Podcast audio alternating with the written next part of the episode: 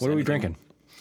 I have, uh, truthfully, I have no idea. My uh, former roommate Justin, we went, are in uh, college together, and he's lived in Japan for like darn near close. I want to say like the past eight years, and so he's always, you know, was sending me stuff, and he's back now. He's in this master's fellowship, and he's like, oh, they're like adult jukebox juice boxes. It's like you know, slightly sweetened sweetened sake, and you know, people just drink them in juice box. And Japan has really like open-minded, open container rules. So you can just like rock out with a couple of these on like the subway, pregame the bar, and I'm like, that is just brilliant.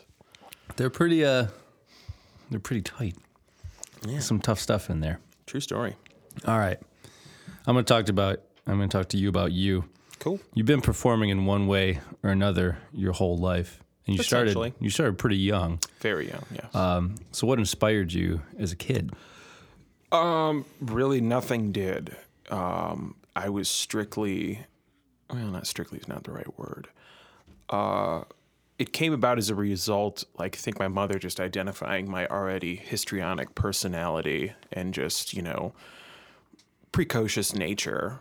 And you know, it's the standard trope of all white people. You know, my child is gifted, and so you know they just thought that like you know we need to get him in an environment where he can like you know be this crazy little ball of energy to some sort of effect that could possibly net him accolades, furthering existence, etc. So you were an active kid, and that was just mainly just a redirection, trying to get that energy to go somewhere. Yeah, I wasn't like hyperactive to the point where it was like problematic or anything like that, but they just could kind of like see the writing on the wall, you know. I like to like hear stories, reenact cartoons, very imaginative. So um, we were attending, golly, a church in a Lakeview Church of God, like way out in like past Parma, Parma Heights, somewhere out there, like Pleasant Valley area.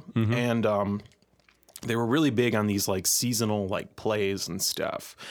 And my mom, you know, it was kind of just like, man, like you're in Sunday school, everybody, you know, is part of this. It's like for the big Christmas Eve service. And I got like the lead role, which even like as a kid, I kind of like understood like, wow, this is a lot to bite off. I kind of just hoped I'd be standing in the chorus with a fun costume. Sure, because- sure. yeah, who doesn't love a fun costume? But uh, I got that, and even as a kid, I really, I really liked it. It was a lot of fun. I had a lot of fun, you know, being in the play, doing all that stuff, and uh,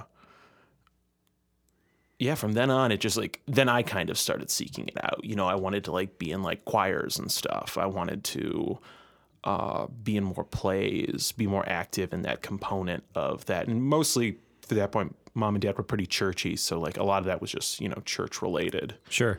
when I was, you know, in single digit age. So it seems like the participation provided the jumping off point, and then you got into it. Is that the same thing that inspires you now? Um, not really. I like I said I, at this point, I was kind of just. I've always been moth to the flame for it. I've you know it was very wheel and woe, and I've always got the criticism. Why didn't I pursue it more in college? And you know sometimes I do think about that. Why didn't I pursue more singing angles, vocal performance, or the very least dramatic performance? My mentality was though it's just like over I'd say darn near half the kids I knew who were in the theater programs there, they're just they're not doing anything that's related to theater. And those just seem like crummy odds to me to not get, you know, paper that could be applicable to something. Yeah, I understand. I understand. There's a lot of there's a lot of people that we both know that I went a different way and I have Yeah. a job, but I get to make a lot of art still Yeah. happily. And we might know people who maybe have to or have they you know they're broken up with it now. They're Yeah. done. Oh, exactly. And you know, many people, you know, you kind of fall out of love with it. And that, that's kind of it happens to me a lot. Like in college, I kind of just like when I got there, it's like I already feel felt like, you know, I'd gotten to the point where I'd done so many plays and really like had excelled in it. If I wasn't going to be like a Broadway baby or head to Chi Town or something like that, then there was no point in going that. And I was very much, you know, sometimes regrettably, you know, didn't go forward with it. But as I said, I just I didn't see. It seemed like one of those things where it was very all or nothing. Like if you put those kind of stakes out with like a major and to go into student debt for, you know, I'd want something that's a little more of a sure thing with a career path. I understand. When when you were more active in it, what's your favorite role that you played? Oh wow. Um probably when I was in high school, my one of my Boulder uh, directors, he did an adaptation of Tennessee Williams, kind of like a little more of a controversial play uh, called "Not About Nightingales." It's one of his more underrated ones. It's all about life in a prison, and for a high school play, it's like even reading it today, I'm like, this is a little dark. Like I was like even then, like, you know, I mean, I was a worldly kid at that point, you know, sneaking into movies, seeing Yeah. all kinds of art house films. So like I read the script for it and I was like, this is pretty like even pushing your buttons a Yeah, little I was well, I was just I was impressed, you know. Do you think you could pull it off today, considering how really sensitive everybody is now? I do not. I do. I strongly believe it would never fly. No, I think part of it was is John as a director was so effortlessly good. Seems like a weird word to say because he did put so much effort, but it was like he had an ability to just like analyze. You know, everything happening on the stage as just, you know, gears in a clock. And he could see exactly how everything should be turning, you know, what was not in time, what needed to be fixed. He was very good at giving notes and, you know, just like moving it along and just really, really talented individual. And he found, he, he just pulled talent out of people too, who I just, I'd like, you know, I'd see them make the cast list and I was like, how did this yokel fucking get up here? Oh my God.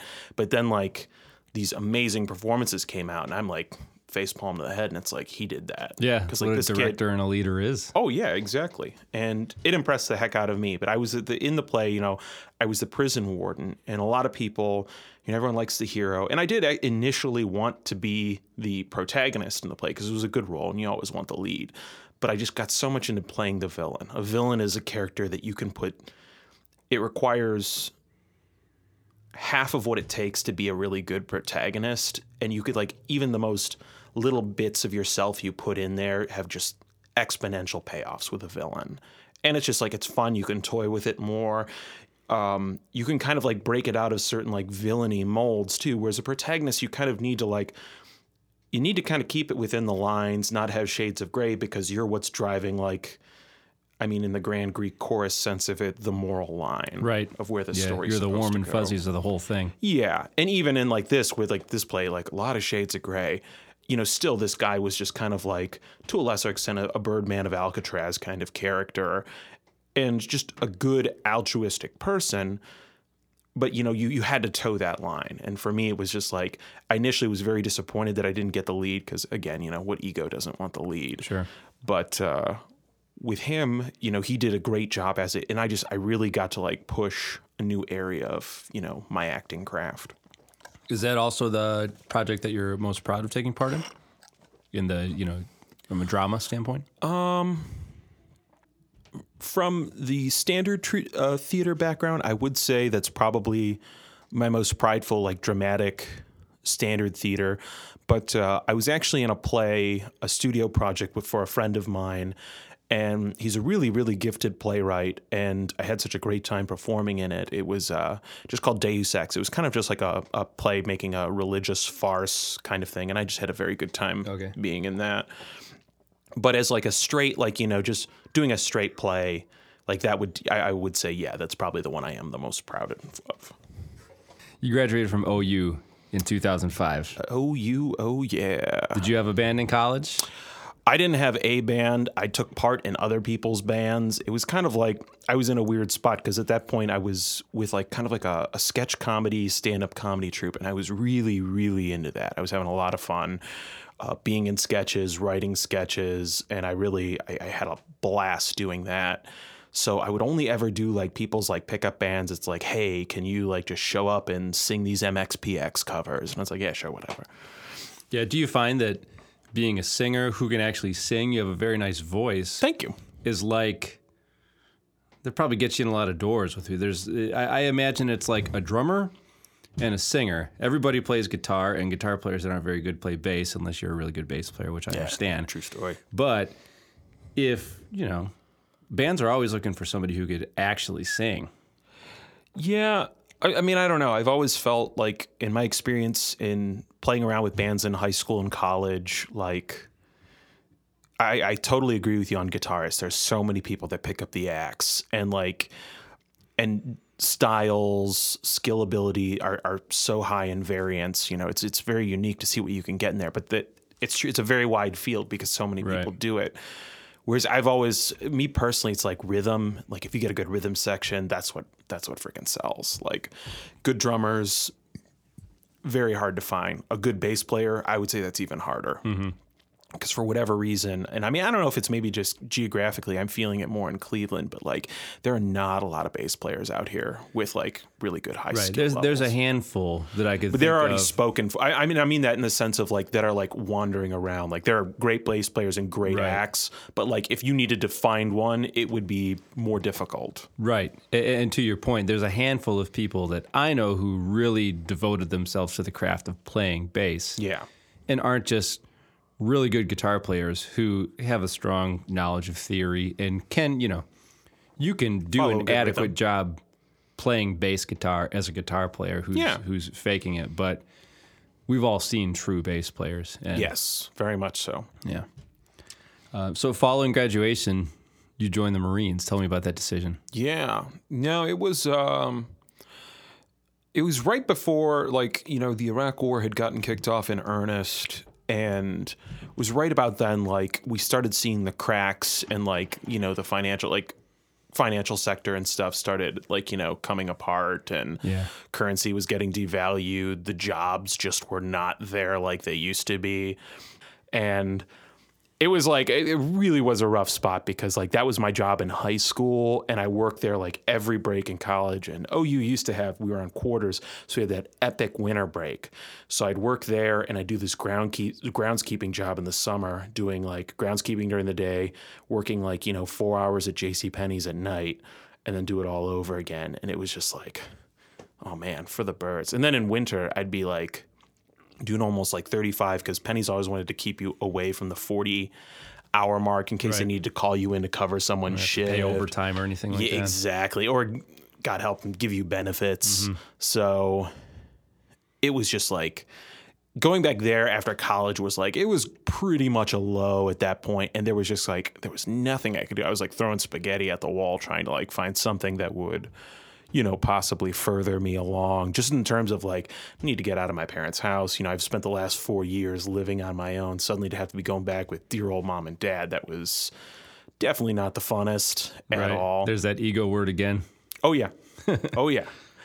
And uh, no, I was uh, looking into military options because I thought too, and it's in the book. Lies my recruiter told me they're like, oh yeah, well, you know, you'll get a debt waiver after your first year in service, and I was like, sold because I was like, at that point, I graduated with very minimal debt because I did like, I had some good scholarships, and I, you know, because I was like a freaking workhorse all summer long, I could usually excuse me, net around four or five K and just pay for that first quarter like outright out of pocket. And then I would only need to like take out a loan for like the other two that year. And uh so I only I was about 17K in debt. So it's like basically just like a nicer car that I don't get to drive. respectable. Yeah. Yeah, not bad. And uh you- Not stepping on your own throat when you get that diploma. You know? yeah. well, it's and it's crazy too. I have so many friends who are just like went for like grad school and stuff and it's like 60, 70. I'm like that's a pretty decent house you're not living in. Yeah. But yeah, I got out of there and I was just like I needed to minimize this debt because like with you know, paying my own responsibility things like covering my phone bill, car insurance, gas, and paying off my student loan, I had like no there, there was never any like serious advancement in like my finances. And I like even just as young as I was, I'm like I if I keep in this cycle, I'm just done. So then I was like, well, if I can at least get my student loans out of it, make some money and stuff, you know, in the Marines, why not? We'll give it a try. So yeah, joined up, stepped on the yellow footprints, and uh, did the whole Parris Island uh, extreme vacation. So there's other. I mean, there's other branches, Mm-hmm. and people get mad at me, but there's easier rows to hoe. What made you go with the Marines? I think it was just because of that. In some weird way, um, so many people are comfortable in their existence to just keep going along. You never do anything to really upset, even like to upset your own destiny and apple cart. You know, I think if I were a different me, perhaps I would have just plodded along. You know, maybe signed up for a temp agency trying to like get a job like being an office assistant or you know ordering pens and pencils but i just i'd kind of reached this point in my own character development that i was really looking to like put out my fires with gasoline to throw a david bowieism out there There you go. if i couldn't you know if you know change would not occur you know naturally in my life and the trajectory that i was going on then i needed to be my own catalyst at that point.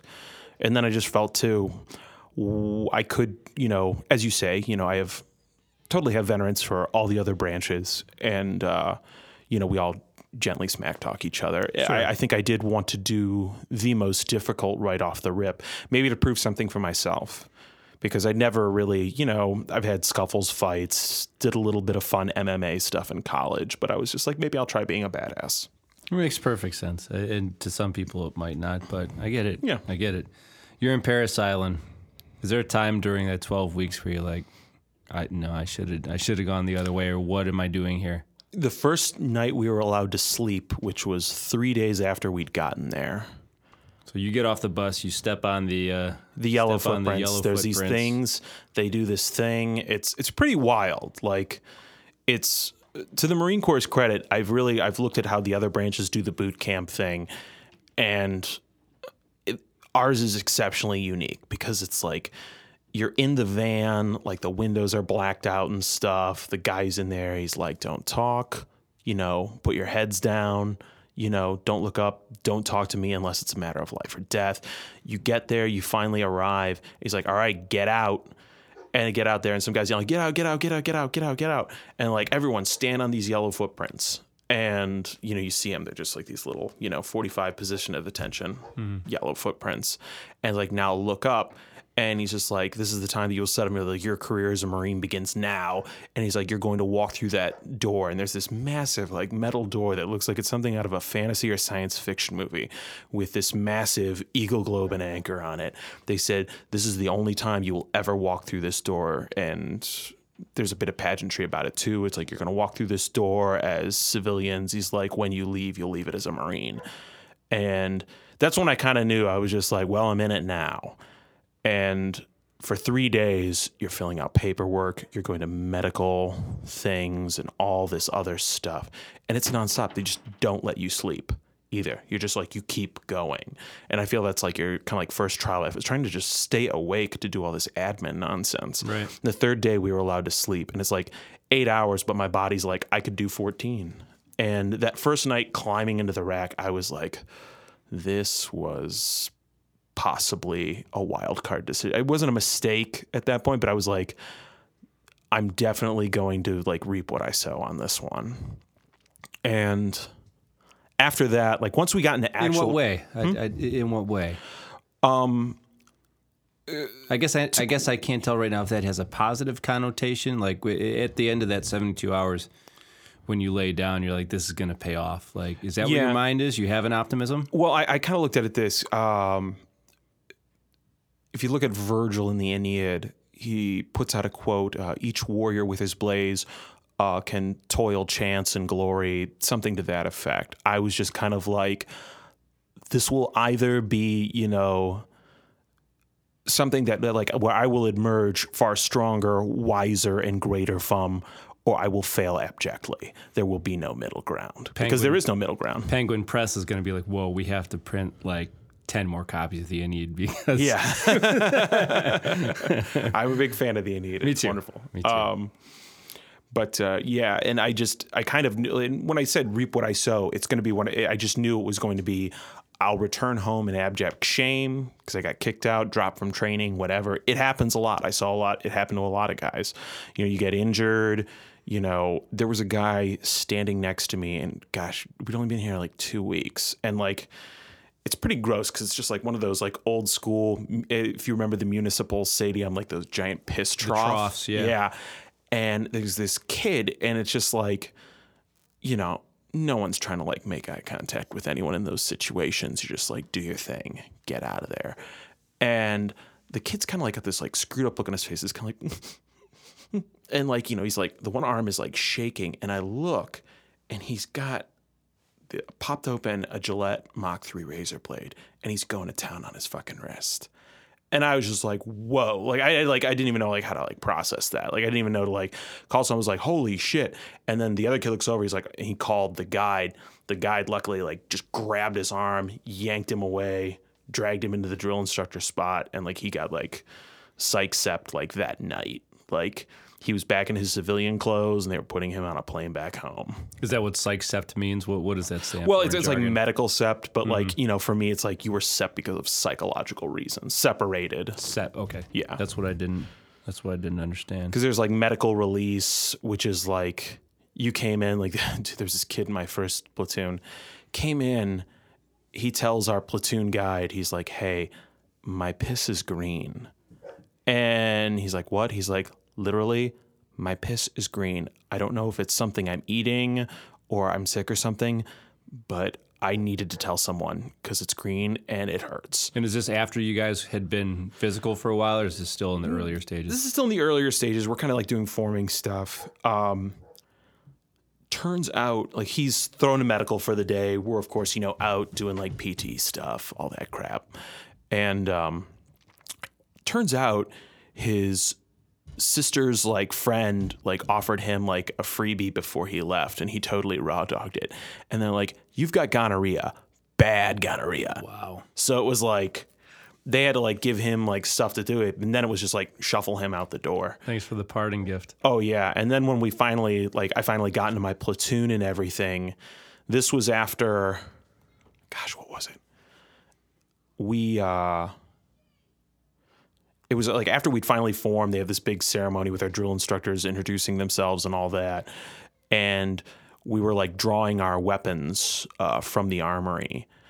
And I remember walking by to get, you know, my weapon and everything. And he's like out there, like, because with, with medical release, in, in that regard, when it's not like as extreme, you're still kind of stuck there for a couple weeks because it's like you're still like, you belong to the Marine Corps. So it's like they're not going to like throw you on the first flight home. They're going to wait till they can find you a cheap flight and then they'll just pack a bunch of you out. So like, and he was like stuck there for like three or four weeks because I kind of like, you know, we're in line and he and these guys are like pulling weeds. I'm like, dude, aren't you weren't you supposed to be gone like weeks ago? And he's like, yeah. He's like, but they're waiting until we five flights. He's like, this is like the worst. He's like, I can't wait to get home, but like this is like absolute horrors right That is now. pretty brutal. It's Yeah. like you know that you already, you know, failed in a, Yeah. in a sense. Well, yeah, yeah, In a sense. exactly. Uh, he did, and even before that, he was just like he was total garbage. I pulled Firewatch with him once, and he was just like really. You know, it's a two-hour watch detail. No one wants to pull Firewatch. Everyone wants to get a full night's sleep. Right. I mean, who doesn't? But like. We're standing there, and I'm just kind of like, I know at this point, I'm 23 years old. I know how like head games work. You just have to keep going along. You keep following what is told to you, and it'll be over eventually and we're on Firewatch, and he's like, I can't do this. I need sleep, dude. I'm going to sleep. And I'm like, you can't. We're on watch. You know, then it's like if the duty NCO or duty CO, God forbid, comes through, it's like, where's the other Firewatch? He's in the rack. And then it'll be like, consequences for both of us. And I just remember being livid at him. So it's like, when I saw him doing that, I was just like, oh, karma is a motherfucker. Right. And it's not like you need another responsibility of convincing this guy. You know, Oh, you- yeah. you're, you're, the, you're there to, you're convincing yourself to get through the fire watch and make it to the next thing. And Yeah. you don't have to worry about this guy. Well, yeah, and that's like in principle, it's like that is the chaff that needs to be separated from the wheat. I mean, you can't have a person who's going to like shirk at a duty that could potentially mean, you know, harm to yourself. I mean, it all comes down to you know the basic battle training, and it's you know we we tout that greatly, but I mean that is, I mean, it, it's the crux of the matter in that if you fail in this one duty, what other duties that are far more pressing and you know that carry heavier consequences that you will also fail at. Right. It's not So- about the fire watch. yeah, it's it's, about, about your willingness else, to do right. it and to you know to you know in the grand sense you're protecting your sleeping brothers. And I mean, I didn't have that feeling or knowledge yet. I just knew I need to do this so I don't get the shit beat out of me in some hazing incident. Right. Right. So tell me about when you learned that you were going to be deployed. Were you expecting it? No. Um, by the time we got the red letter, since I rejoined the unit, since I joined the unit 325 in Brook Park, we had been told we were going to be deployed pretty much every drill weekend. We came off of like after you deploy your unit, unless you're like a hardcore in demand like active duty unit, you get like a year long cooldown period before you're ever deployed again. So 325 had been I got back a little under a year after they'd been back. So by the time I did my first year in the unit, we were up for deployment again. And then every weekend after that, it's like, hey, we're already starting to hear murmurs. Be ready. Start getting your shit packed up. Blah blah blah. And I'm like talking to like my landlord at the time, who luckily was a good friend. Like, hey, I might be going soon. And I'm telling my work, hey, I might be going soon. And it was just, it got to the point where it's just like, I don't know if you and I were having a conversation, dude, coming over, gonna bring Call of Duty and chocolate chip cookies. And you're just like, sweet, like both of these things, Dan never shows up. And then like later we run into each other awkwardly. It's like, dude, coming over this weekend, chocolate chip cookies, Call of Duty, just doesn't show up. So after a time, I'm just like, you disregard. You're just like, you're just saying mm-hmm. this crap. It's kind of like a, I looked at it like a scoutmaster trying to like, it says, if you don't walk too far away from the tents, the snipe is gonna get you. So, I kind of just like at that point it was almost out of my mind. I was like, I'm probably going to do my full hitch and I'm never going to deploy. And it was like it was one of those things where I wasn't like gung ho about, but at the same time, you know, I was like, well, I would like to say, you know, I did, you know, do my when I did my time, I did hold the line. So there was that. And when it hit, it was it was really crazy because we were out in the field on one of the worst field operations I ever did. We were helping uh, do. Uh, food service and like distribution stuff for this unit who was like embedded in a uh, kilo company in Moundsville. And so we drove a bunch of us down. So basically just doing like a support operation because they were doing like orienteering and fire team exercises. It was that, it was early in the morning. I just like spent the night sleeping in a Humvee, which is just a stone cold nightmare in and of itself, man. Oh my God. But uh, I thought a Ford Ranger was bad, like the seatbelts go up into your side, but a Yeah. Humvee's got to suck. Yeah, it's like uh, they they intentionally made them uncomfortable, so you're on high alert. You can never get complacent. But uh, we just woke up and I told this kid, I'm like, hey, start those boilers going. Let's get the food run. You know, as soon as we get these guys their breakfast, you know, we can load up the gear, burn out of here. We're done. And uh, after that, we we get everything going, and for whatever reason, the lieutenant colonel comes out and he just showed up randomly. This thing's like, look, I wanted to come out and tell you we just got our red letter from regimental and we're going to be deployed to Afghanistan. And so that's when I was like, holy shit, this is real. Wow. It was like January of, yeah, I think it was January of 2010. And I was like, well, or January, December. And I was like, well, there it is, going to war. So that, it was a bit of a shock because, like I said, you know, after so many times of just being told the world's, you know, going to go in this direction, you know, it didn't happen. you so just I, start to dismiss it. I, just- I did. You know, every drill weekend, I was like, yeah, right. You know, we're totally going to be, you know, upgraded to reconnaissance teams.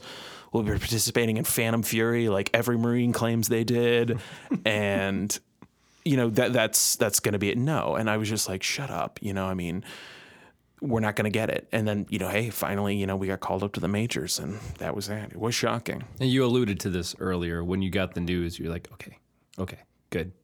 Yeah, good. I, I was. I was kind of like, you know, honestly, it was. I wanted, you know, after the initial shock passed off, I wanted it all to mean something, you know, because for a time, you know, I had, and I, I am fortunate. I made a lot of friends in my unit. You know, we, I just actually came back from a brief hangover respite before I got here, grabbed some barrio tacos with them, and, uh, you know, we, in that, like, even if I just had that, that's still pretty good, but even then, I, I did want it to know that, you know, like I did, you know, do something that mattered in the context of my service beyond just at the very least showing up to formation, having my uniforms correct, proper shave, attire, and doing what was ordered at all times. So Helmand Province, Yes. that's where you were deployed to. Taliban stronghold, also the center of the opium trade, according to Wikipedia. Oh, it was. Yeah. A lot of did- opium out there. A lot of opium out there. A lot of hashish too. Great hashish. Like, oh man, we got this truck and this guy had like my buddy. Uh, I won't use his name because he's currently with a uh, special unit right now. A little envious of him, but uh, he was just like, "Dude, get over here real quick." And I'm like, "What?" And he's like, "Just just smell this." And I see it. It's like, it's got to be at least half a kilo of hashish. And I smelled it, and I was like, "Oh my god, this smells heavenly." And he was like, "Yeah," and I'm like, in another life, I'd just be like, "Let's just pocket it." but swore my oaths, not going to do drugs in the uniform. So we uh, took like it out. dot, dot, dot. Dot dot dot. I mean, hey, you know, I mean, out of uniform is what it is. But like, while I was in it, no way. I raised my right hand, you know, swore my oaths before gods and men in our country, and I was just like, well, if I shit on that, I don't, I don't know what kind of human I can see myself as anymore, or why anyone should ever take me seriously for that matter. That's a good point. That's a good point. Um, in a general sense, what was your mission? our mission was, and we all just got, well, to, to kind of start it off, you know, we got pulled up to Cali, and we were the first ones to get a new brand of because everyone had been going to a school in 29 Palms, the Mojave Viper School, that was specifically tailored to hardcore uh, desert warfare. However, Afghanistan isn't a desert. It's a very it's a unique country in many ways. It's mountainous that has deciduous forest. I think deciduous is right. That's the one with pines. Or is that coniferous? I don't know. Coniferous is the pines, they yield the cones. That's it. Yeah, I like coniferous forests, um, you know, river deltas, grasslands. Where we were in Helmand, it's like at first blush you'd assume it's a desert, but the substrate is actually we jokingly refer to as moon dust. It's kind of like baby powder, and it's funny as you'd step on it, you'd like sink just like a little bit, and it was because it was even finer than sand. And as I was this is delightful. I've been, you know, kind of purging stuff in my house lately, trying to get rid of crap. And I opened up some of my deployment stuff and I rolled out this prayer mat I bought there, covered in moon dust. And it just like whooped up. And I was just like, it's still with me. so yeah, but it's it's it's very fine. And so it's, it really is a different kind of warfare. So they created a training that was more tailored to navigating through the mountains, you know, working through, you know, desert steppe like environments. And again, I always referred to like where we were as more of a wasteland than a desert because the temperatures were erratic. We actually had precipitation a few times. Hmm. And during the rainy season, it was like a goddamn monsoon. And that moon dust turned to like some of the most prolific and amazing mud I've ever seen in I my can life imagine it's like a paste. you would take a step. I remember stepping out, you know, they had us in these big cans, these prefab Connex boxes, basically. And, you know, we just have bunks in there. And, like, you'd have, like, guys, like, gosh, how many guys did we have in that thing? I think we had 10, 12 of us in this thing. And it was like you'd be stepping out of bed and, like, stuff and all that is, like, right in your face. And, it's always funny when I mentioned we had an air conditioning unit, and it wasn't so much to keep a temperature; it was so we could keep fresh air coming in and out, so you don't like just die of CO two poisoning because you're sealed in. There's no windows or mm-hmm. anything like that. You strictly need the AC unit just to keep breathable air coming in. So it was kind of a wild card scenario. But yeah, you, I'd walk out of this thing during the rainy season, and my boot would like go down about two inches. It was insane. So I, I definitely have a respect for guys who talk about World War One trench warfare after that. Oh my God, mud could is you no joke. I can't even fathom. Yeah. No. When you uh, how'd you sleep over there? When afforded the opportunity, I slept like a baby. It was funny because I had these. Uh, I'm going to be politically correct here. We purchased these lovely, lovely blankets in Afghanistan, and um, you can find them at halal marts. Yeah, I know, right? Yeah. Seriously, I, I'm in recovery mode, and that's the only thing that'll like get me right. Whereas I won't be hungover. And then it was like Giant Eagle was like, "This is fifteen dollars," and I'm like, "That's a lot of champagne for fifteen dollars." Martini yeah. and Rossi. yeah, Thank you, my friend. yeah, dude, no worries. And this OJ, I mean, seriously, I'm not a connoisseur of OJ, but Simply Orange with a splash of mango, That's the it's one. like you're on a friggin' vacation. there you Go go. ahead if you want to add some to yourself. Yes, indeed. Mimosas. So we've had some sake, Yep, Christmas ale and blackout stout. Now we're on to mimosas. indeed. Let's conversation is about to get, uh, well, just refer to the first part of the uh, interview for the mo- most interesting parts, Well, you know, most cohesive parts. I like to fancy my alcoholism to be more in line with Doc Holliday than, say, I don't know, Stiv Bators. You know, whereas I have, you know, a great background of theater, literature, foreign languages, and music to fall back on. So when I'm saying things, it's more along the lines of, and that's right, it was David Lynch, and that score was made by Angelo Badalamenti. Instead of just like, ah, Footloose was awesome. Right. I, uh, in reviewing some classified documents, i.e., i.e., creeping on your Facebook photos, Quite all right. I noticed that you had befriended many cats over in Afghanistan. Where did they come from? Afghanistan Not was, only befriended, but apparently took orders from. They had rank. They did. All of our animals had rank. Um, dogs were NCOs, cats were COs. And uh, I know, right? um, Afghanistan was a wasteland of neglected and lost animals. And uh, uh, there were a lot more cats than dogs because the cats could, you know, go unnoticed. They were, you know, by nature, they're more stealthy, can avoid detection, and we could care for them. We couldn't care for dogs, though. I mean, the dogs makes a are of just like sense. A high maintenance. high maintenance and they were very feral and uh, dogs in the islamic faith are like considered highly unclean to the point of bad to the point of where dogs are only ever used as like it really like genuinely a work animal. Like if you needed to hunt something or and even then like game is mostly like goats. So it's like if you need to like hunt mountain goats maybe you'd get a dog. I don't know if if- perhaps there is some breed of dog in that country that could do that. If so i'm not aware of it. But the cats were everywhere. Cats were considered good, lucky, etc. Um, but uh, yeah, we had General Sasha. She was my favorite, and uh, one of her kittens, Lieutenant Natalia. That was the one I had the most. So she was a lot of fun. How has deployment changed your life? In a lot of ways, it uh, even before I went, it changed things a lot. I like I. I was so fucking dumb. I got the red letter. Like I knew at some point in time I'm going to war, and then like I hook up with you know I get a girlfriend, and it was like not like you know we'd been seeing each other for a while, but it was like no like boom brand new, and I don't want to. I would never say that that was a mistake, but it was just kind of like I really when it came down to it, you know, it was clearly going to be unsustainable. We'd only been together like a few months.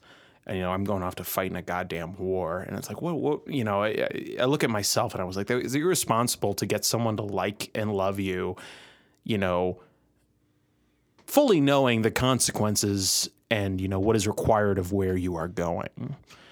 And that was like my first, Right. you There's know, so many implicit things that go along with that. yeah. And my big fear with that was it's just like, you know, we've only been together like maybe like three, four months. You know, you don't need to like grieve for me if something happens to me, you know, when I'm over there. And I almost feel I was self like I, I blame myself. I was selfish and like, you know, like, oh yeah, relationship, sure, why not? But then it was like as things started happening, I'm like, this is a really bad idea because this could theoretically ruin this fine young lady's life if I'm fragged over there. But that was kind of like my first thing that changed when I really had to start not looking at like my own desires, but I had to like think of like other people's lives. Just in that, I was just like, she doesn't deserve to like carry around like the cross that is, you know, me had something happened or something like that. So you feel in a way it closed you off some? It did. It definitely closed me off. I mean, I really, I did keep people at arm's distance because I was like, eh, you know, I didn't want to do the whole uh, Roky Erickson and the 13th floor elevators thing. You're gonna miss me when I'm gone. But it was, I was afraid. You know, you know, my family are, you know, they're good people, but like, you know, my grandfather and I are the only war fighters.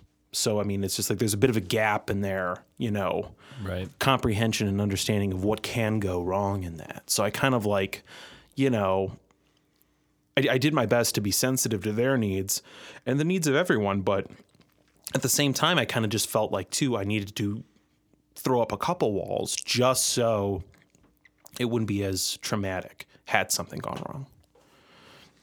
And with it throughout it, it just like the whole thing, you know, changed my mentality about everything. I mean, every day you wake up, you're an apex predator.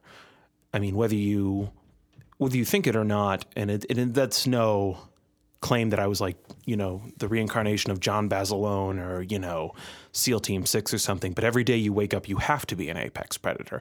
In the eyes of like the people I have to like, you know, check for drugs or weapons, whatever, you know, they have to believe that I am, you know, the danger. I mean, that sounds really, really corny and comic booky, but you you almost have to keep up that facade, and then you have to buy into it yourself. It's like you know, I'm decked out in like roughly you know, 50 pounds of battle rattle, you know, that can take direct hits from an AK, you know. Uh, back to that point, you just have to like wake up with that mentality of I'm the top of the you know top of the pops here in this country. These people, I dominate them to the man. I dominate them. And it's like, it's not even meant to be something that's, you know, racially so or any manner of like PC sort of thing. You just, in a way, you just have to like psych yourself up to like get through those moments. And you have to cast that presence because in complacency lies your own doom. If you get complacent, people can sense it, people can see it. And there was one day I was weak, and luckily nothing happened. But it was like I lost ground in that moment, and I never forgot it. And I'd wish I had done something more, even to this day. But, you know, luckily nothing bad happened, no lives lost. It was just basically me kind of like, you know, like, fuck this, whatever. But after that, had passed, I realized then it's like I need to just wake up every day and realize that yeah, I, I, need to look it right in the eyes. I need to be able to face what's happening and what's around with me. And these people, be they, you know, local national Afghanis, possible Taliban, whatever, need to view me as, you know, something fearsome. Is that easy to let go of? No, not at all. Not at all. I have a, as a result, I feel I've developed kind of, uh, I don't want to say like a, a frat boy douchebag mentality, but it's definitely more of an alpha persona. I really, since deployment, I was far more, far more passive. I, I was just like, more things. I was like, you know, just let it lie, let it pass, let it lie, let this person have their moment, whatever. Now I've really more fallen into the category of no, no, no, no, no, fuck you for X, Y, or Z. And, you know, it's sometimes, you know, it's been fine. It's just a matter of me like asserting myself. It's like, no, you cannot screw me in the following ways. Or, you know, sometimes it gets a little ugly. And cat in the hat, that is that. So, how has being deployed changed how you think about war? In that regard, I, I think it like, I truly believe that in any capacity, a deployment changes a person because to be away from everything that's comfortable and that you care about is traumatic, but not like traumatic in the sh- sense that it's, you know, life shattering at every given moment. It's, it's, it's like nothing else, you know, I mean, like, it's like, you know, one of those things that's like, it's always going to be crystallized in my mind, you know, my time over there how it affected me, how it affected other people. You know, I mean, there's like people in my life who were like, you know, worried about me. You know, I didn't even find out um, before I play. Like I said, I you know foolishly you know engaged in a relationship, and when I say foolishly, again, it, it wasn't like like it was a bad endeavor, but it's like I kind of am mad at myself for like hurting another person and like pushing them into you know caring for me so much that like I knew the only way to like shield them from any possible harm of, you know, my destruction would be to break it off. Well, in that median, you know, um, this is way back in my time at OU. My first very serious girlfriend did not happen until college. Um, lovely young lady. We had a great time together. Breakup was rough. It was really, really bad. And it was one of those things where it's like it's uh, if you have certain incidents in your mind that are just like they're always there kind of like where something bad happened or like somewhere you performed poorly and you're like ah i shouldn't have said that shouldn't have done it and that's kind of how the breakup was and uh, I, w- I won't get too much into the nuances of because i don't want to insult her memory but uh, you know, we split up. She like disappeared. Like she withdrew from the university and like went off the grid. Like no one knew. Like it was very like it was creepy to me because like my like the day she disappeared, like her mom called my mom. Like, does Dan know where she is? Like she's disappeared. I tried calling her room and I'm like, oh my God, this is terrible. So it was this pallor over my head for years. Then, with the advent of social media, she found my ass and friended me. so, and it was like, you know, we, we reconnected, and it was one of the most cathartic moments of my life where she's just like, I feel terrible about how we ended things. You know, it's not, it's not like, you know, we were close to being engaged or anything like that, but like, I felt terrible you know, at different points since then. And, she just like she said, like, I'm sorry about it. And it was like it was such a relief because like I used to have like weird dreams about her and stuff like that. And it's like suddenly all of it was gone. And it was like the, the most like great release I could ever have.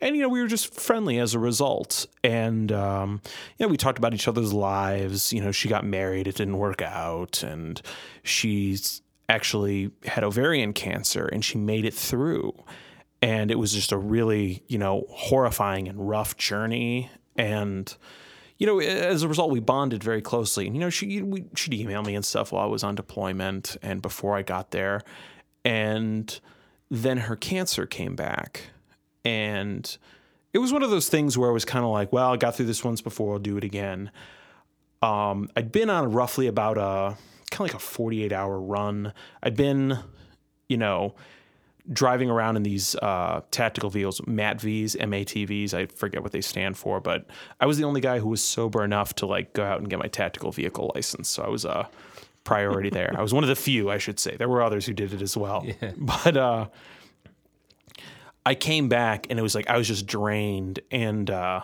one of our guys had like, I, I give him credit. He actually rigged up a satellite uh, not a satellite catcher, but like this gigantic antenna that could draw Wi Fi and we could access the internet. This thing was like 30 feet tall with like this crazy ass weird 1980s dish and all this other stuff. Rigged it up, set it up so we could have internet for like, I mean, at AOL, you know, dial up speed, mind you. Yeah. But it, it was like truly weird science it's you know marines are always complimented because we get so little from the navy we're very innovative this was one of those moments where i was like god damn this is why we get it and i logged in and you know just like this was something like you know you're maybe the afforded the opportunity to do like eh, you know once a week if that you know kind of just depends too because okay. it's like you know do i want to get some sleep I was really big on working out. Me and the other guys I was patrolling with, we'd kind of just drop our gear. We'd go like pump iron hard for like two or three hours, come back, get food, sleep for like eight hours, get ready, do it all over again. And uh, this time I was like, you know, I need to check some emails, see how the folks at home are doing and all that. And uh, I log in and it turned out she had died. And it was just like, it was one of those moments where it was like very powerful. Like, mind you, we weren't together. She was my ex girlfriend, but like, you know, we were still close as people. And it was a bizarre moment because I was like, everything in me wanted to be able to go back and go to her funeral. And there's nothing I can do. You don't get, you know, any kind of leave for an ex girlfriend, much less a girlfriend. It has to be like your wife or your mom, dad. And I just remember kind of like sitting there, just kind of dazed in the moment. And my buddy uh, Danell, he was a sergeant of the guard at the time, comes knocking on the door.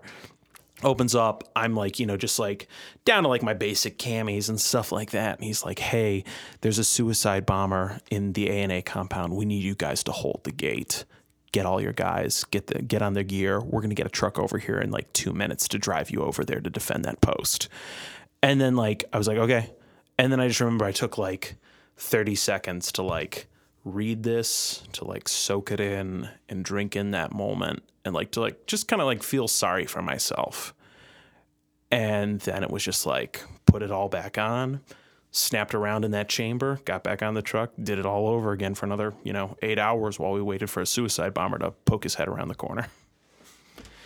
And it was things like that that I think affected me the most. Is like when I'd hear something about home and she's like, you can't do anything like that happened. My aunt had a brain aneurysm. She almost died. Like my favorite aunt, we've I've you know been very close to her. You know, she's really like fostered my interest in like literature and reading. And you have this great impotence there. There's nothing you can do. My parents hid it from me for weeks, and I'm actually very grateful that they did that because that was that happened right around the time that uh, my ex girlfriend died, and I was like, had I gotten both of those, that would have probably affected me like out there in the world. So Well, that yeah, that was that was thoughtful. It's the there's a interesting juxtaposition between the alpha warrior persona that you Yeah. need to project, and then every everything that really matters outside that realm is out of your hands. Oh, very much so. Very much so. And it's it like I said, it was just like in that moment I was like, I can give myself a few seconds to feel sorry for myself, feel sorry that I can't do anything, to feel sorry that I wasn't there. Because like even at the end of the day, you know, again, we weren't together by any stretch of the imagination, but it was like that was still a good person I knew. Someone who, you know, I knew well. And you had a, a And I clearly- meaningful yeah. connection Very, very, yeah. towards the end there. Yeah. Yeah. Um, you a strategic question. Go ahead. How much of a threat is the Taliban now, and is the world too focused on ISIS? The Taliban is still a threat because they're a political entity. Um, they have actual, like, no kidding, offices in other countries like Qatar, the UAE, um, other uh, other countries that I you know can't recall at this moment. But to me, the Taliban are a little more dangerous because just because of that, they're they uh, they're a political faction. They have a political ideology, and they do have the war fighting angle as well. And because they do things like, you know, push for you know money in these other countries, and they get it. You know, I mean that that does almost make them a little more dangerous than ISIS because they are very much seen kind of uh, at this current moment something more of like a political faction and less of a you know insurgent group Yeah, you hardly hear their name anymore. Yeah. Every, everything is everything is ISIS. I mean, to to a major fault in the Yeah. media, not to editorialize. oh yeah uh, yeah uh, daesh is uh um they get a lot of press because their tactics are you know quite severe but again it's Like Saudi Arabians, right? I, I- hey, I don't want to get sued. but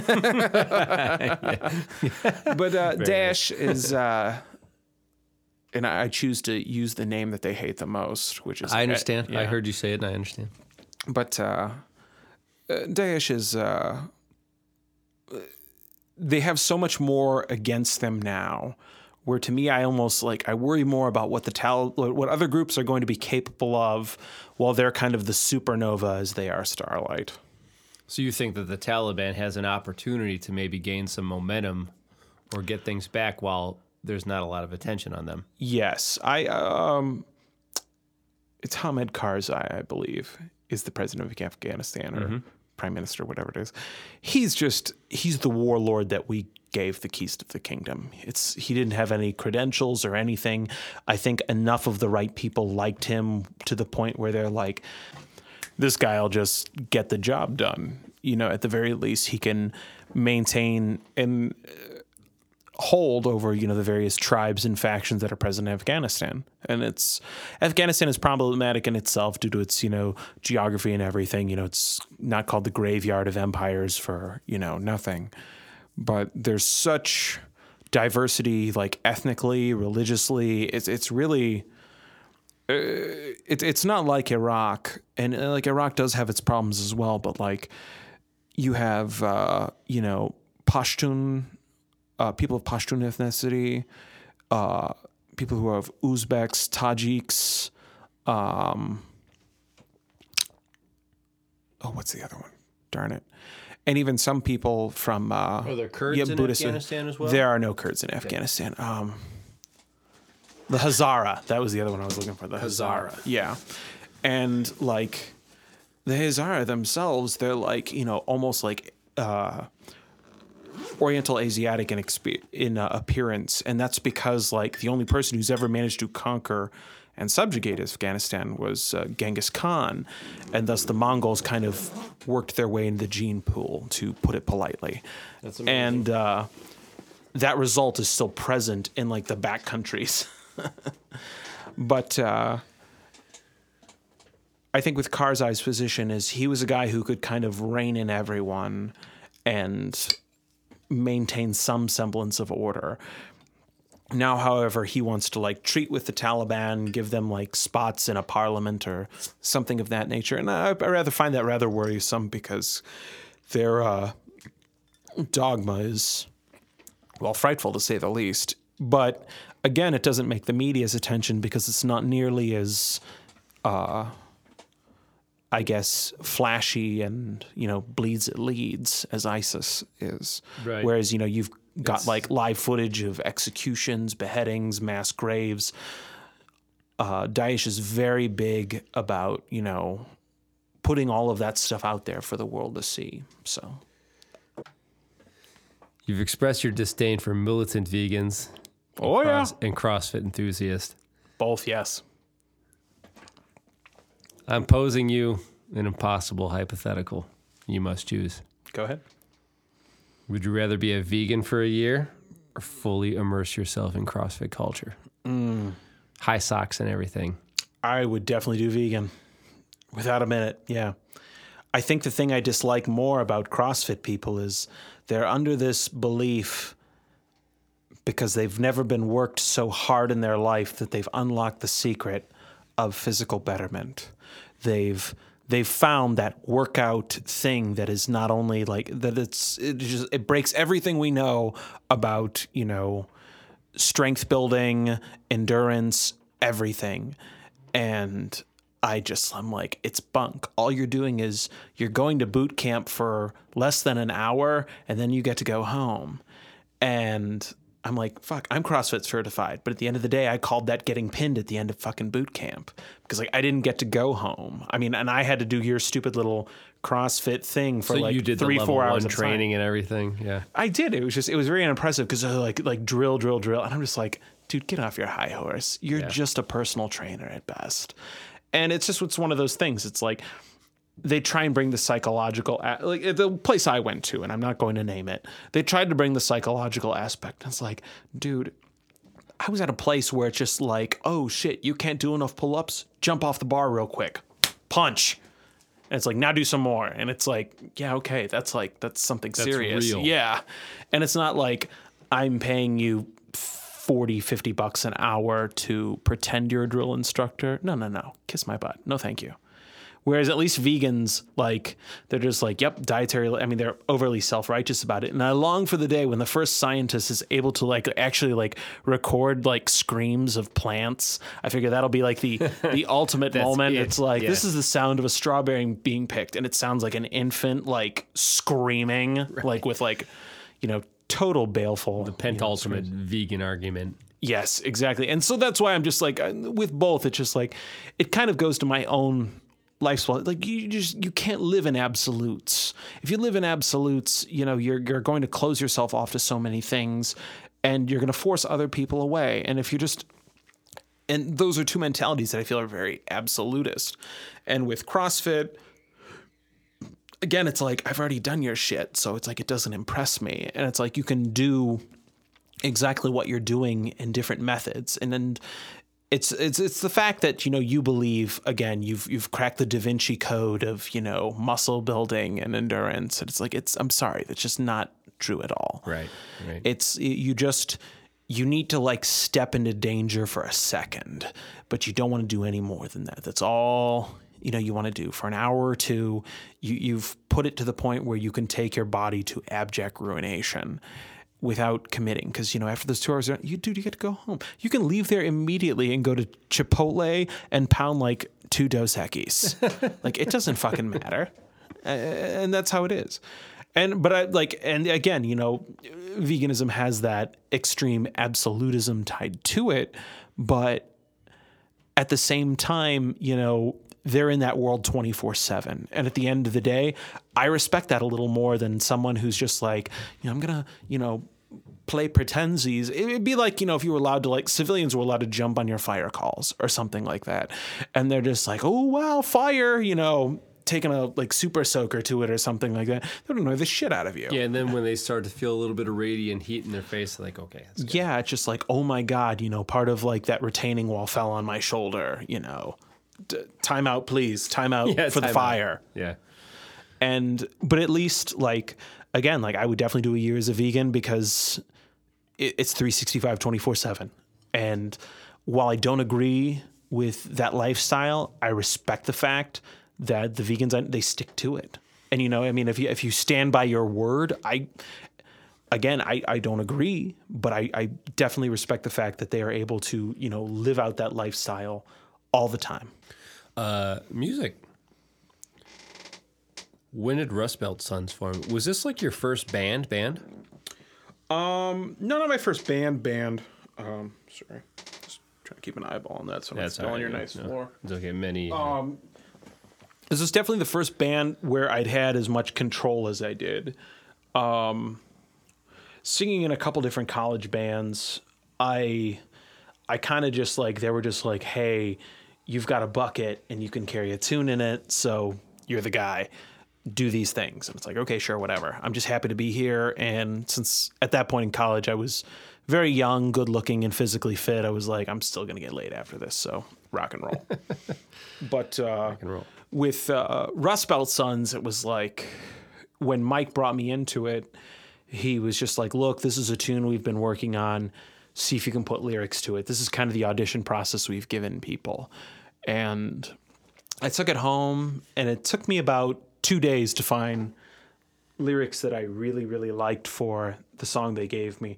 And uh, I put it all together, and um, you know, a little bit of that egotism mentioned before, toot my own horn. I sang what I had, you know, we ran through it a couple times, whatever. Took a bathroom break. There was a vote cast while I was out the door, just like thumbs up or down, unanimous vote, Dan's in. So, um, with that, you know That's know, a good feeling. it is. It is. Um, with that, it was really good to finally be able to like write songs and not basically shore up other people's songs. And I was more in college and high school, very much to the punk scene. So people had their I don't know, the people I played with were far more passionate about their music and lyrics. So they were just like, again, you're just the, you were the music box that pushes what's on here out. So with Rust Belt Sons, this was my first opportunity, it, really too, to play in the Cleveland scene in a long, long time. Cool. What are your guys' future plans? Um, you know, it's all kind of up in the air right now. Um, babies and bands, you know, babies and bands, bro. It's uh Yeah, I did that to my band for sure. um you know, when we were starting, Dylan's wife was pregnant. They had their first kid, and that limited his availability greatly. And then Mike had his first kid, Dylan had his second kid, so that's limit limited, you know, both of them to an extent. And th- that's cast a bit of a power over things, but then it's like too like I'm personally looking to go in another direction in life. I'm looking at going back to active duty, and you know, as such, yeah, I can't be in a band anymore if that's the case. Uh, so at this point, it's all very up in the air. You know, we've got another show coming up. I'm looking forward to that. But you know, it's it's kind of you know, I'm looking at it as in the Joe Strummer sense, the future's unwritten. You know, if I end up going back active duty, if I'm cleared for being medically fit, then that's it. I'm going. I'm gone. But if it doesn't happen, yeah, I'll definitely hang out and play some more shows. As a vocalist, I have the biggest challenge recording. Oh yeah. Um, guitar is easy for me. Oh yeah. I played guitar a long time before I started singing, but then I also find that singing in the natural variances within the human voice and maybe sometimes you don't feel so great. I think that recording vocals is the hardest thing and I seldom enjoy it. Do you enjoy studio time? No. I um it's the time where I I think it's the most stressful because at our level of, you know, I mean, I shouldn't say at our level, at my level of music creation and inception, it's like that's my money on the clock right now. And so in the days leading up to it, you know, usually 48 hours out, I'm not drinking. I'm not, you know, I'm very careful about, you know, you know, maintaining myself, like, you know, having a vitamin in the morning, avoiding colds, things of that nature. Because, you know, luckily, um, our guy, uh, Conquistador Cole Martinez, was uh, super awesome, you know, very flexible. And if we had to cancel, as long as we could give him like a day or two's notice, that was good. But I've never met Cole Martinez, but I've heard a lot of uh, his projects. He's very good at what he does. Oh, he's exceptionally good. Very good. Highly recommend him. And, you know, he gave us, you know, a very fair hourly rate, you know, but my big thing was with that pressure on there, for me as a vocalist, I just like, I really had to do a lot of prep work. I felt like I needed to do a lot of prep work. Like, usually three days out, I wanted to sing all this stuff and I had to have a good idea in mind. Like, our first session was very productive. We managed to get through in, I think, probably about four hours. And by the end of that, I was like, uh, you know, you, just reach that end of your voice. Right. And If you uh, can't cut a whole album in four hours, it's nothing more is going to happen after that. Yeah. Well, uh, we we did four hours, and I got through five songs. So I was It's solid. That's yeah, a good day. It was a very good day. Then the other time we did four hours, and I only got through three songs. But those were like I kind of mapped it out that way, as those were the most vocally challenging songs, where I'm hitting the absolute highs and lows of my register. Where I'm like, if I start with these songs, and like if I do all of these songs on the same day, like it, it just won't work Right. and uh, so I had to like I, I had to figure out like in my mind how to spread load that. Whereas like a bass player, a drummer, you know, you've got to get a few takes of the right beat because it's all relatively universal. And then that's not to besmirch, you know, uh, rhythm in general because it is an essential piece. But at the end of the day, you know, you've got verse, chorus, breakdown, and then it's copy paste, copy paste after that. Motion. Right. Right. Yeah. right. And um, to a vocalist, yeah. with a vocalist, it's like, you know, uh, I really, and part of it's the poet in me, I really enjoy writing in different styles of rhyme, different styles of verse. I really like trying out different meters of verse, even. I go that deep with it. And that was one of the hardest things, too, because then it's like I wrote songs that were complex vocally, but then like later on in life, I'm like, wow, these are kind of hard to sing sometimes. But, you know, when they hit, I, I personally feel they hit well. But in the recording environment, I had to be very careful because, like, if I did, like, uh, we have the song uh, "Only Dancing," and it it like hits some of the absolute highs of my tenor register. Like, I'm still very fortunate where I can hit the bottom and mids of tenor one, and on the really good days, I can get that full tenor one back.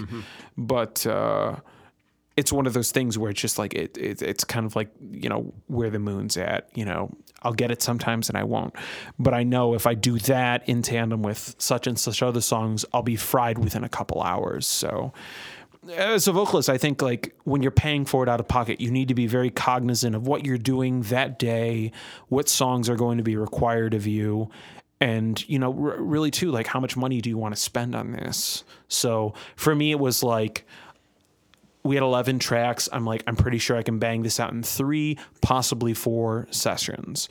And I did three. We did a fourth session, which was like, uh, basically two hours where we got everything done, but he found areas, sent me the tracks, and he's like, hey, look, you know, listen to this. I think this kind of sounds weird. Do you want to go back and attack this? And mm-hmm. that's what we did. And, you know, again, excellent sound engineer. He really like, you know, did enough of his own work outside of what he and I were doing to be like, hey, you know, we can You cover this in a couple hours. who's just going to say, yeah, let, it, it's, Clock's it running. fine. Yeah. Well, either A, it sounds fine, or is B, like, I don't know, maybe we could get something else and wants to milk another hour out of you. Right. Whereas, you know, with Cole, he was very forthright in what we got. And then, two, you know, he would just do off the books playbacks like, hey, this is what we've got. If you're okay with this, if you want to change something here. And two, he would give me notes, which I personally liked when someone, you know, it's some people don't never want to criticize the front man. You know, in a sense, we are divas, but you know. I like getting notes because if there's anything I want, it's to be able to put forth the best vocal product I can. Right. And vocals are exhausting. And to your point, you're the band leader in front man. That's Yeah. exhausting too. We recorded, uh, Quickening recorded last August. Yeah. And the weeks leading up, I was so focused on writing accompanying guitar parts Yeah. and talking to the engineer and getting everybody there on time and setting up the camera so we could record the video of us play all these other layers upon layers upon layers. And we did the day of live we live tracked everything Okay. and then I overdubbed the second guitar parts, and it was good. I was very happy. I went back to cut vocals the next day. As soon as I would open my mouth to sing, not to speak, to sing, just crackles. Crackles, exhaustion, exhaustion. And you don't realize it, but it's everything else. So we had a great relationship with Bill Korecki from Mars Studios. He's mostly uh, mostly disbanded now, but we back in back in the early 2000s and late 90s, we did a lot of projects on two inch tape with him. Okay. going going going back, and he did a lot of stuff for Victory Records and very solid studio. Um, Mushroom had recorded there exclusively for a long time, even after their deal with Universal it was his passion for a while, and now it's like we're one of four or five bands that he says, "Hey, come on back, guys." A Yeah. year. Yeah. I went back the next day. Still couldn't eke anything out. It took about four or five days. I eventually brought the tracks back home to this studio to record vocals to have enough time to recover. Not only, I think, is being the vocalist in a band the most challenging, but you throw in the responsibilities of being the band leader and the person who makes the phone calls and the person who sets everything up and the person who has the most social contacts. It's exhausting. I I concur, and as I said before, it's like I wouldn't say I was the front man if I didn't bring in the most people, and I think that's part of you know what makes singing's one thing, but being able to press people into coming to your band because I mean, let's face it, you know, indie music is uh, people either love it or they don't. And the uh, the ultimate chore of the front man is to convince people to keep coming back and hearing stuff you've already heard before and that comes in spacing your shows out going and for me it's like i know part of what my friends enjoy is if we go to different venues because like it's fun if you can be like oh wow yeah i've been to the foundry i've been to the spitfire i've been to Mahall's bevy and birdtown uh, Rock City etc. And people will come see you if you go to different locations. You know, you offer up some different set items, but it is hard because if you go out there too much, you're just you get into a, a heavy, heavy overexposure, and people just stopped coming because it's like we've heard the hits, man, and and that's it and particularly in Cleveland, uh, Josh and I have had this discussion many of times. It's like we're a music town that really loves, you know, just to hear songs we already know, and I, I, I really like sometimes grapple with the fact like uh, we got on one of the best stages, it's one of the best hidden stages in Cleveland, and. Uh, it's not even. It's in North Olmsted. It's called the Sly Fox. It's right off of. Uh, if you know where the Great Northern Mall is, it's not far from there. Um, you have a good eye for it. You'll probably spot it right off the rip.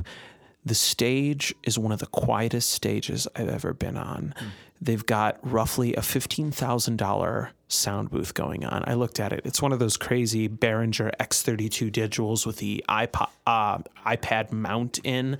This guy was manning this thing like it was the goddamn Millennium Falcon. like he not only like as sound engineers go, he's was exemplary, but the stage itself, the way the speakers were set up, lights, cues, everything. I was up there singing, and for the first time and you know being with my band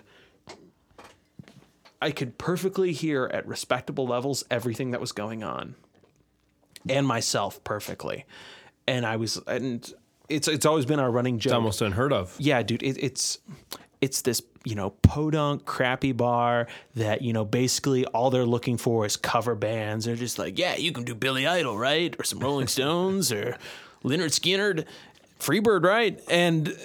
This stage is it's phenomenal. Like I said, we we have recordings of it still, and I go back and watch them, and it's out of the park. Like the sound is just there's no other stage in the that serves our music scene like that one and it, it blows my mind.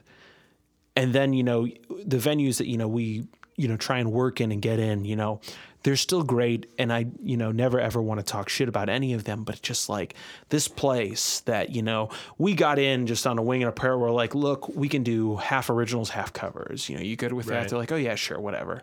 You'll be a good opener for the bigger cover band. So but looking back at that i was just like this is phenomenal like you know if you guys accepted indie bands but it was like it was a full house that night too. I brought in a lot of my own people. I think myself personally, I had about 15, 20 show up that night. And, you know, our band had a good, just, you know, we typically do, we have a good turnout. But uh, the people in the bar were like, they were into our music because it's, it's approachable. It kind of sounds like something they've already heard before, Yeah. which is maybe a good thing or a bad thing. I don't quite know yet. But when we played some covers, like, you know, dude, we got some standards like Possum Kingdom, Paint It Black, Hey Joe. Everyone lit up. Like the whole room got to their feet walking towards the stage. And it's Yeah, just everybody like, loves what they love. yeah. And I kind of feel like it, that's, it's not just, it's not a Cleveland phenomenon. Like I've been to some other cities to see, you know, independent live music acts. And it's just like, it, I don't know if it's just because music is very, very accessible now, where we've gotten to the point where like indie music is perhaps only desirable if you are truly passionate about the act that you're, you know, watching, listening to. Or, you know, we've just we, we've reached this point where all we want to hear is just like, you know, uh, dude, play this or that by that other band that's not you. So I mean it worries me a little bit, but you know, I mean, hey, I still like playing out, so I'm gonna keep playing out. And so the Sly Fox, I, I've seen that before. In there's the places that you want to play as a band because they have a reputation, but you know the people there have nothing to prove, and there's a pretense there. Yeah. And my some of my favorite gigs over the years, you know, 15 years of playing here and there and just some, some bullshit dives. Some of my favorite places have been the bullshit dives where Yeah. there's no pretense among the people there. Exactly. They just want to listen to your band and they appreciate it. Yep.